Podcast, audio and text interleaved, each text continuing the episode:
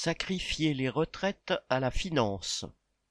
Par sa réforme des retraites, le gouvernement veut mettre toujours plus d'argent tiré de la poche des travailleurs à la disposition des capitalistes de la finance.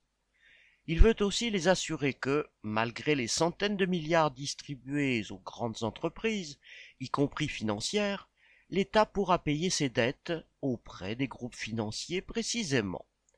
La dette publique souscrite auprès des banques et des entreprises financières atteindra bientôt 3 000 milliards d'euros avec 51 milliards d'euros de charges, c'est-à-dire d'intérêts à verser cette année.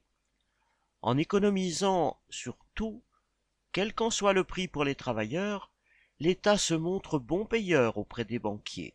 Et puis, le régime des retraites par répartition, tel qu'il existe actuellement, attise bien des convoitises.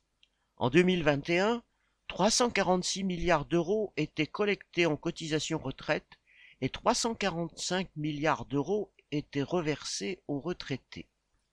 Ces sommes représentent un pactole qui échappe aux capitalistes de la finance, banques, compagnies d'assurance et fonds de pension. La réforme prévue par le gouvernement répond à leurs attentes.